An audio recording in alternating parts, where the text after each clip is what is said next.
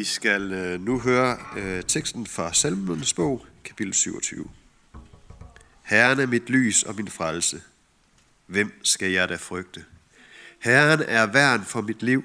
Hvem skal jeg da være bange for? Når de onde nærmer sig for at fortære mig, de, som er mine fjender og modstandere, skal de snuble og falde. Selvom en her belejrer mig, er mit hjerte uden frygt. Selvom der fører skrig imod mig, er jeg dog tryg. Kun et ønsker jeg fra Herren. Kun det længes jeg efter. At bo i Herrens hus, så længe jeg lever. Så kan jeg fryde mig over Herrens herlighed og søge svar fra ham i hans tempel. Han gemmer mig i sin hytte på ulykkens dag. Han skjuler mig i sit telt og løfter mig op på klippen. Så synes jeg, vi skal rejse os og øh, sige trosbekendelsen sammen, alle sammen. Vi forsager djævlen og alle hans gerninger og alt hans væsen. Vi tror på Gud Fader, den almægtige, himlens og jordens skaber. Vi tror på Jesus Kristus, hans enborne søn, vor Herre, som er undfanget ved Helligånden, født af Jomfru Maria, fint under Pontius Pilatus, korsfæstet, død og begravet, nedfærd til dødsriget, på tredje dag opstanden fra de døde, opfart til himmels, siddende ved Gud Faders, den almægtiges højre hånd, hvorfra han skal komme at dømme levende og døde. Vi tror på Helligånden, den hellige almindelige kirke, de hellige samfund, søndernes forladelse, kødets opstandelse og det evige liv. Amen. Værsgo og tag plads igen.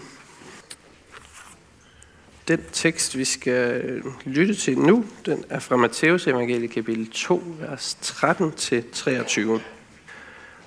Og det har fået overskriften Flugten til Ægypten. Da de, og det er de vise mænd, da de var rejst, se, der viser Herrens engel sig i en drøm for Josef og siger, Stå op, tag barnet og dets mor med dig, og flygt til Ægypten. Og bliv der indtil jeg siger til. For Herodes vil søge efter barnet for at slå det ihjel. Og han stod op, og mens det endnu var nat, tog han barnet og dets mor med sig og drog til Ægypten. Og der blev han, indtil Herodes var død, for at det skulle opfyldes, som Herren har talt ved profeten, der siger, fra Ægypten kaldte jeg min søn.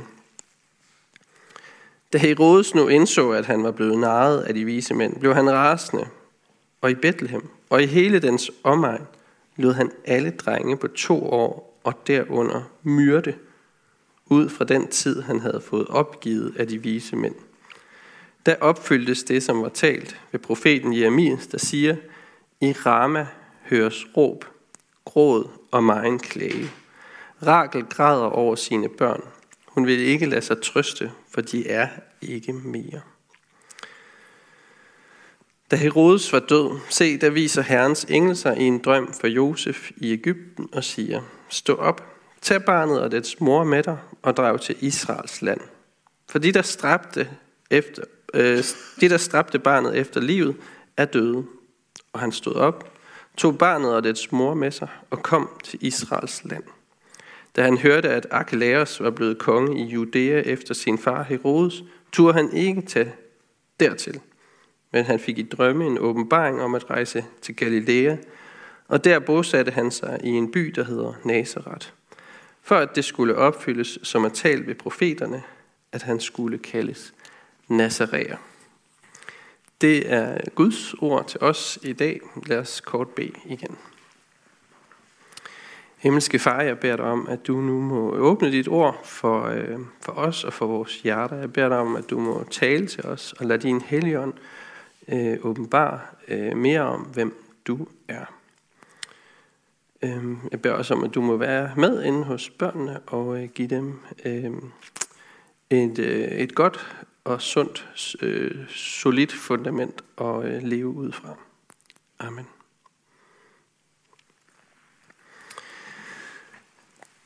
Tæt på Keflavik, øh, lufthavn på Island, der ligger der en lille by øh, ved navn Grindavik, tror jeg det siges. Øh, og hvis nogen kender øh, turistattraktionen The Blue Lagoon, så er det lige der. Øh, min øh, egen søn, han øh, var på besøg i Grindavik i sommer, øh, og derfor fulgte vi sådan lidt ekstra godt med i nyhederne, øh, da byens 4.000 indbyggere blev evakueret her kort før jul, øh, fordi der var risiko for vulkanudbrud. Og øhm, rigtig nok, så var det også det, der skete. Jeg har taget et billede med af, hvordan det så ud. Øhm, der var simpelthen en 4 km lang øh, sprække, der åbnede sig i jorden, og så væltede der lava op øh, den 18. december. Og øh, nogle steder så sprøjtede det øh, mere end 100 meter op i luften. Det er sådan forholdsvis kraftige øh, naturkræfter, der er på spil. Og øh, det forhindrede borgerne i Grindavik i at komme hjem til jul. Øh, det var de vist lidt træt af, men øh, jeg tror, de er vant til det på Island. Øh, der var noget, der kom i vejen for borgerne øh, i Grindavik. De kunne ikke vende hjem efter planen. Et vulkanudbrud spærrede vejen for dem. Og det fik mig til at tænke på øh, den beretning, vi netop har læst. Øhm, der var også noget, der spærrede vejen hjem til Nazareth for Jesus og hans familieudbrud. Det var ikke sådan et, øh, et vulkanudbrud i fysisk forstand, men det var et vulkanudbrud af kongens vrede, som forhindrede dem i at komme hjem. Og måske ville det være godt lige at tage et lille hurtigt kig på, hvem er det egentlig ham der kong Herodes han var. Øh, fordi så forstår vi måske øh, den her ret voldsomme tekst lidt bedre. Han, øh, han blev konge som 27-årig, og han regerede i Israel i 30 år.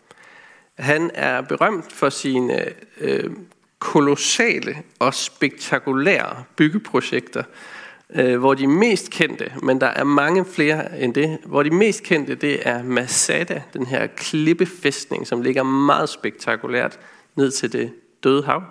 Og så er han også øh, berømt for at have ligesom genop, eller hvad sådan, udvidet templet i Jerusalem til sådan øh, øh, virkelig stor storhed. Han var øh, idumæer, øh, og det, det betyder, at han også var jøde, men han var sådan ikke af den rigtige slags øh, i forhold til at skulle være konge. Han var ikke af Davids slægt. Og øh, derfor var han livet igennem sådan konstant udfordret af ikke at være af den rigtige jødiske afstamning til at sidde på tronen. Og det var han lidt træt af. Derfor blev han gift med Mariamne, som hørte til en af de mere indflydelsesrige øh, familier i øh, Davids slægt. Men han havde også en ganske brutal side. han ville øh, magten for enhver pris. Og jeg mener enhver pris. Øhm, hans ægteskab med Mariamne blev ikke øh, lykkeligt, for at sige det mildt. Han slog nemlig sin dronning ihjel, fordi han frygtede, at øh, hun konspirerede imod ham. Og ved samme lejlighed, så slog han også lige sin svigermor ihjel. Øhm, han fik også druknet en ypperste præst, øh, som han ikke brød sig om, og mod slutningen af hans liv, så toppede han lige sin brutalitet ved at få tre af sine sønner, sine egne sønner, slået ihjel på grund af muligt forræderi. Bare om mistanke om forræderi. Det har altså været ret angstfuldt at være en del af familien Herodes, skulle jeg hilse at sige. Og derfor undrer det måske knap så meget, at kong Herodes bliver så optaget af den her nyhed om en nyfødt jødisk konge, som altså ikke er en af hans egne sønner. Øh, det er noget, der udfordrer hans trone, og, øhm, og gennem hele sit liv har han slået benhårdt ned på enhver udfordrer af hans magt.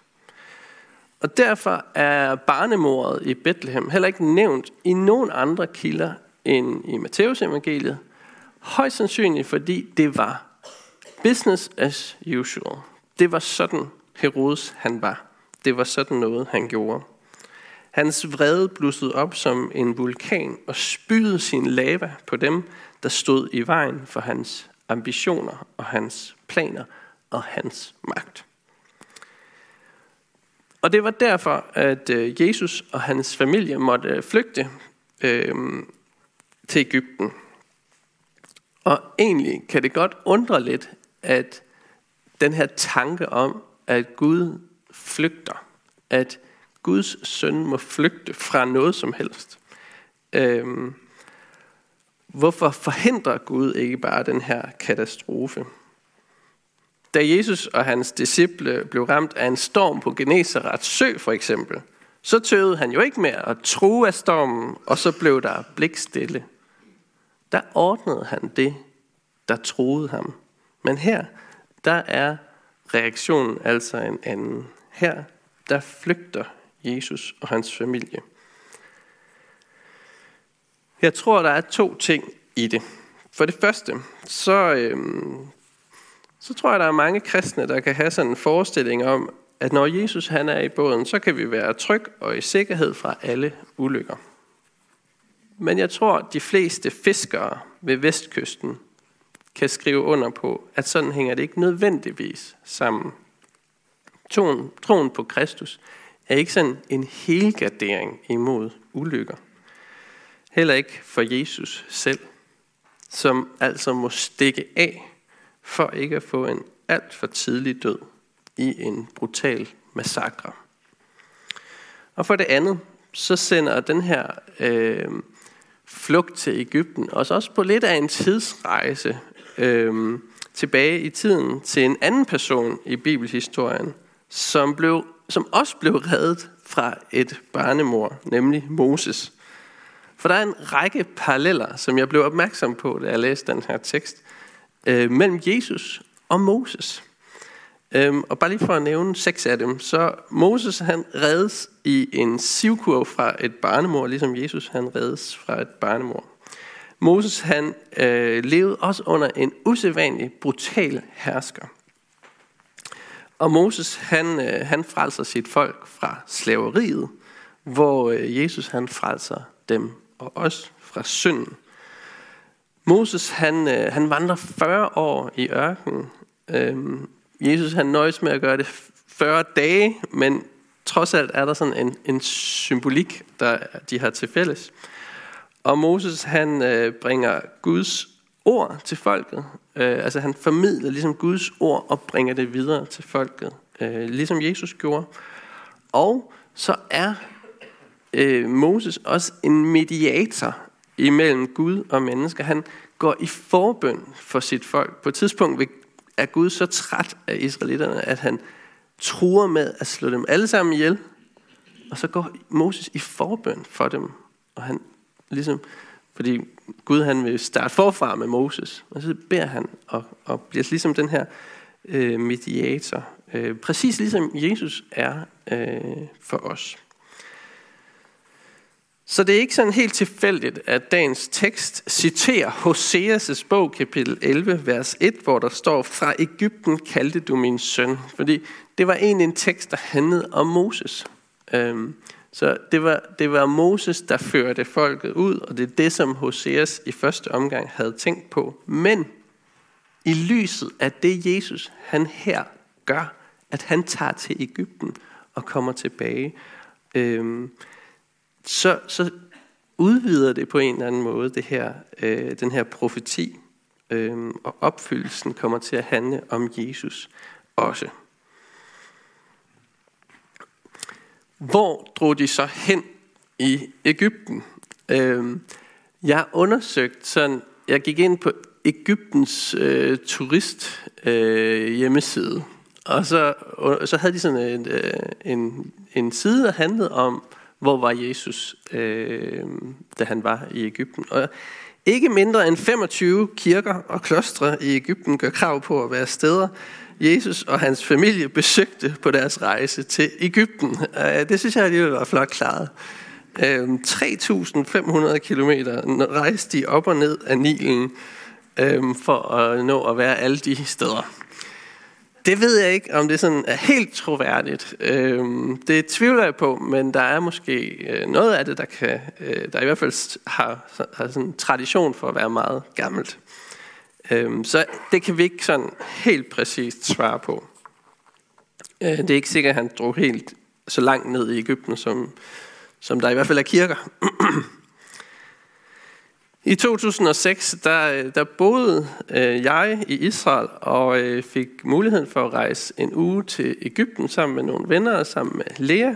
Øhm, og vi øh, fulgte så at sige i øh, den flygtende families fodspor.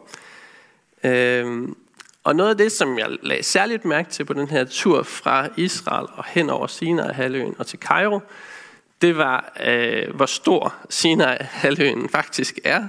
Øhm, vi øh, kørte på nogle veje, hvor der sådan ligesom øh, samlede sig sådan nogle sanddriver hen over vejen. Nogle gange måtte bilen sådan køre uden om vejen for at komme, komme videre. Noget af det, vi også lagde mærke til, det var, at da vi kom til Suezkanalen, så pludselig så ser man bare sådan et, et kæmpestort skib sejle midt ude i sandet, ser det ud til øh, i ørkenen. Men der er altså lige en lille kanal, hvor skibene kan sejle. Øhm, og, øh, og så lagde vi selvfølgelig også mærke til de her meget spektakulære pyramider øh, ved Giza. På nær det med Suezkanalen, så må Maria og Josef have oplevet sådan nogenlunde det samme på den her tur. Altså en meget, meget lang rejse igennem en tør ørken. Og så må det have været spektakulært at se de her byggerier i Ægypten. Vi ved ikke, hvor længe de har været i Ægypten. Øhm, om det har været... Øh, det har formentlig været nogle år, fordi sådan, teorierne går på, at Jesus er født cirka øh, 6 eller 7 år før, hvor, eller før Kristus er født til det, er sådan lidt skørt. Herodes dør i år 4 før Kristus, øh, og så er det jo nok et, på et tidspunkt efter det, at han så er kommet tilbage igen. Så han har nok været der nogle år eller tre. Men den rute, de har taget, den er vi sådan forholdsvis sikre på, øh, hvor den gik. Fordi sådan hovedtrafikken mellem Israel og Ægypten gik langs Middelhavskysten på Via Maris, som betyder øh, vejen langs havet. Og øh, den vej, den går altså igennem Gaza. Og så måske videre til Alexandria, øh, som havde en stor jødisk befolkning på det her tidspunkt. Det er ret vildt at tænke på, at Jesus med hans familie rejste gennem det område, som netop nu har alle verdens landes opmærksomhed. Og øh, så derfor tænker jeg, at jeg vil benytte den her lejlighed her ved årsskiftet til at sætte ord på en side af konflikten, som vi ikke hører så meget om. Vi har hørt en del om øh, Israels ret til at forsvare sig selv – Øhm, og det støtter jeg sådan set op om. Men vi hører ikke så meget om de kristne, der lever på den anden side af konflikten. Gennem de seneste måneder så har vi været vidner til først en brutal massakre på jøder begået af Hamas den 7. oktober, hvor der løbende er kommet flere og flere og værre og værre vidnesbyrd frem om, hvad der skete. Dernæst er der et stort antal jøder, der er blevet taget som gisler og bortført på grufuld vis, og det er blevet fejret i gaderne. Siden da er en ulykkelig krig brudt ud mellem Israel og Hamas, der har kostet mange uskyldige menneskers liv på begge sider. Krigen har sendt 100.000 vis af mennesker på flugt og ført ubeskrivelig lidelse med sig på begge sider. Men hvordan er det at være kristen i den her krigszone? Den øh, lutherske præst i Bethlehem har prøvet at sætte ord på det. Han hedder Munter Isak, øh, og han postede et billede, som jeg har taget med, som jeg gerne vil vise jer. Øhm, efter at man havde besluttet ikke at fejre festligheder, eller festligholde julen i Bethlehem på grund af krigen, så postede han det her billede af julekrybben øh, som ligger i en bunke murbrokker. Øh, det ramte øh, mit hjerte, øh, selvom præsten tilhører sådan en befrielsesteologisk del af kirken, som jeg ikke selv øh, sådan hører til, så synes jeg alligevel, at billedet havde en pointe. Jesus kunne ikke være flygtet til Ægypten i dag, sådan som situationen er i øjeblikket. For i dag så vil vejen være spærret af murbrokker. Det er tankevækkende. Det paradoxale ved denne her krig er, at messianske jøder sendes i krig på den ene side, og kristne dør, og kirker og klostre bliver bombet på den anden. Så hvad skal vi mene, og hvad skal vi stille op? Jo, i en ordveksling i Lukas evangeliet, øh, kapitel 9, der hører vi om en samaritansk by, som afviste Jesu disciple. Og så spørger disciplene Jakob og Johannes, de spørger Jesus, Herre, vil du ikke have, at vi skal sige, at der skal falde ild ned fra himlen og fortære dem? Bum. Det er måske en lidt voldsom reaktion på en afvisning, kunne man mene. Men det er ikke desto, mindre, ikke desto mindre det mange, både i Israel og i Gaza, oplever i øjeblikket. Ild fra himlen i form af raketter fra begge sider. Men Jesus var ikke kommet for at påkalde ild fra himlen. I stedet står der, at Jesus han vendte sig om og satte dem i rette. Så Jesus i rette sætter altså dem, der vil ty til ild fra himlen. Vi ved ikke, hvordan den her politiske konflikt bliver løst. Vi ved heller ikke, hvordan jøder, muslimer og kristne igen skal komme til at leve fredeligt sammen i Israel. Men et år som dette, så må, vi, må det få os til at genopdage, at uden det, som Jesus bragte til jorden, er der ingen fred. Uden Jesus, så kan der ikke opnås forsoning. Vi må klamre os til evangeliet om, at han er forsoningens herre og mester. Der stod i salmen, som vi læste før, han gemmer mig i sin hytte på ulykkens dag. Han skjuler mig i sit telt og løfter mig op på klippen. Jesus han lærte os om den omkostningsfulde nåde. Han bragte synden frem i lyset på et kors lidt uden for Jerusalem, og så tilgav han dem, der havde gjort det mod ham. Han skjulte vores synder ved at bære dem på korset. Han løftede os op på den klippe, som var for høj for os at komme op på i egen kraft. Han bragte forsoning til alle mennesker – Først og fremmest mellem os og Gud, men også mennesker imellem. Han tilgav os, og derfor skal vi også tilgive. Selv når det gør ondt. Selv vores fjender. Selv når det strider imod vores logik og retfærdighedssans. Selv når det betyder, at vi må stå til regnskab over for andre mennesker. Dagens tekst slutter med, at kong Herodes døde. Og for mig er det blevet et stærkt billede imellem to meget forskellige mennesker. Magtmennesket og Jesus. Og det er Jesus, der sejrer. Det er Jesus, der vinder.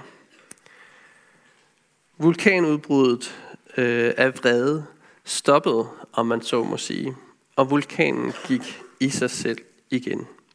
Tyrannen fik ikke det sidste ord. Det gjorde Jesus ham og hans familie fik mulighed for at komme og rejse hjem igen.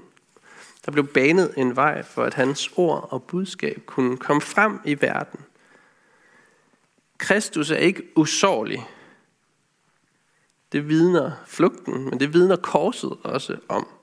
For det var ved hans sorg, at vi bliver gjort retfærdige. Ved hans død og opstandelse får vi liv. Man kan godt frygte, at konflikten i Israel er en, øh, en vulkan, som øh, vil blive ved og ved og ved med at spy lava ud. Øh, og vi har nok ikke set det sidste udbrud endnu. Men vi må holde stadig fast i at bede for fred, både i Jerusalem og til verdens ende. Lad os bede sammen. Vi takker dig, far, fordi du sendte din eneste søn til os for at bringe fred, forsoning og nyt liv.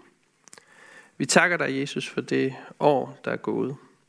Vi takker dig for de gode oplevelser, du gav os. Og vi takker dig, fordi du var med os i de vanskelige ting, vi har gennemlevet.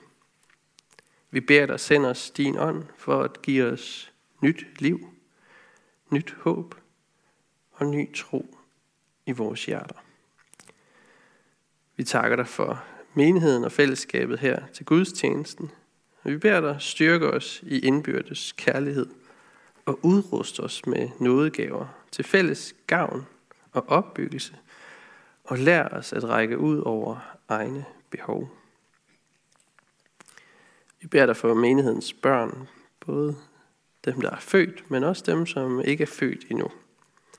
Beskyt du dem, og lad dem få lov til at vokse og leve i troen på dig. Vi beder dig for menighedens konfirmand og unge, for deres liv og vækst i troen. Så beder vi dig for ægteskabet, alle dem, der øh, lever alene. Giv os din kraft til at leve efter din vilje. Vi beder for vores by, for skjern og omegn, at du, Jesus, må blive kendt, troet, elsket og efterfulgt. Vi beder om, at du vil være nær hos alle, der er ramt af sorg, sygdom og lidelse. Giv os mod til at være til stede og visdom til at lindre smerten hos hinanden. Hør os, når vi i stillhed hver især beder for øh, en situation eller øh, en, vi kender, som har brug for forbøn.